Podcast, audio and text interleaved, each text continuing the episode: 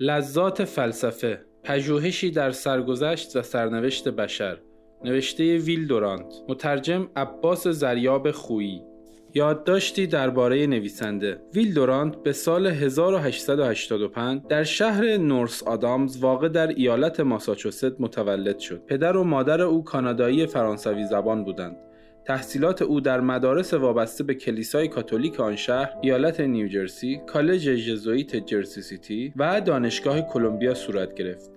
یک تابستان به عنوان خبرنگار مبتدی برای نیویورک جورنال کار کرد ولی خود را شایسته این کار مهیج نیافت و به شغل آرام تدریس زبانهای لاتینی و فرانسوی و انگلیسی و تدریس هندسه در ستن هال کالج در شهر ساوث اورنج واقع در نیوجرسی مشغول شد. در سال 1909 به مدرسه دینی آنجا وارد شد ولی در سال 1911 به عللی که در کتاب انتقال شرح داده از آنجا بیرون رفت. از این مدرسه دینی با یک جهش به حلقه رادیکال ترین طرفداران اصلاحات در نیویورک پیوست و در فرر مدرن سکول مدیر و معلم و طلبه اول گردید و این آزمایشی بود در آموزش و پرورش مبتنی بر آزادی. در 1912 به خرج آلدن فریمن که با او دوست شده و توسعه افق نظر او را به عهده گرفته بود اروپا را از کلارنی ایرلند تا یالتا پیمود. در 1913 در دانشگاه کلمبیا به تحصیلات عالی پرداخت و زیر نظر مورگن و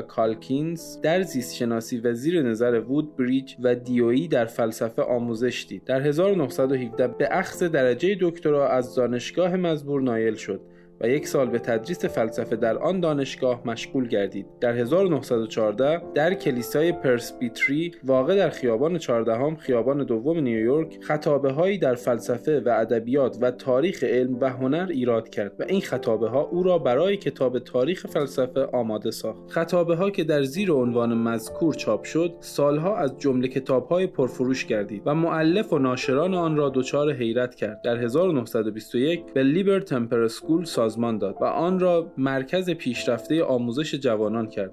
با موفقیت کتاب تاریخ فلسفه کار تدریس را ترک کرد و در سال 1927 متقاعد شد تا تمام عمر خود را وقف نوشتن تاریخ تمدن کند. در 1927 دوباره به اروپا گردش کرد و در 1930 برای مطالعه درباره مصر و خاور نزدیک و هند، چین و ژاپن به سیاحت در دور جهان پرداخت و باز در 1932 به دور کره گردش کرد و از ژاپن و کره و منچوری و سیبری و روسیه دیدن کرد. پس از هفت سال سیر و تحقیق در سال 1935 کتاب میراث شرقی ما را که نخستین جلد تاریخ تمدن است منتشر کرد. دورانت که در سالهای 1912 1927 و 1930 یونان و ایتالیا را دیده بود باز در 1936 به آن کشور سفر کرد و به معلوماتی که در سایه تربیت سخت ژزوئیت ها در زبانها و ادبیات قدیم به دست آورده بود معلومات دست اول اضافه کرد. در 1933 یونان باستان و در 1944 قیصر و مسیح را منتشر کرد. در سال 1948 شش ماه در اروپا و خاور نزدیک و خاور میانه گذرانید و در امکنه و بقا مسیحیت و اسلام قرون وسطا از ادنبورگ تا شیراز مطالعه کرد و در 1950 کتاب اصر ایمان را که تاریخ تمدن قرون وسطا مسیحیت و اسلام و یهود از عصر قسطنطین تا دانته است منتشر ساخت. در 1951 هفت ماه در فرانسه و ایتالیا گذرانید و تقریبا در باب تمام صحنه ها و هنرهای مشروح در کتاب رونسانس که پنجمین جلد تاریخ تمدن است و باید در پاییز 1953 چاپ شود تحقیق کرد. او اکنون مشغول تعلیف ششمین جلد کتاب خیش است و امیدوار است که آن را در سال 1958 زیر عنوان اصلاح دین چاپ کند. اگر عمر و سلامت او اجازه دهد می‌خواهد کار خود را در 1963 با اتمام کتاب آغاز عصر خرد که تا تاریخ قرن 19 است پایان دهد. کتاب فعلی که ابتدا در سال 1929 زیر عنوان کاخهای فلسفه چاپ شده است نظریات خاص خود ویلدورانت درباره مسائل اساسی زندگی و سرنوشت انسان است. عنوان جدید لذات فلسفه را ناشران پیشنهاد کردند.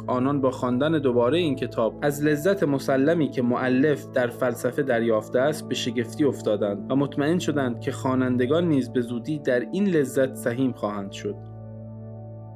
برای ارتباط با ما ID صوفی underline کاپل را در اینستاگرام جستجو کنید.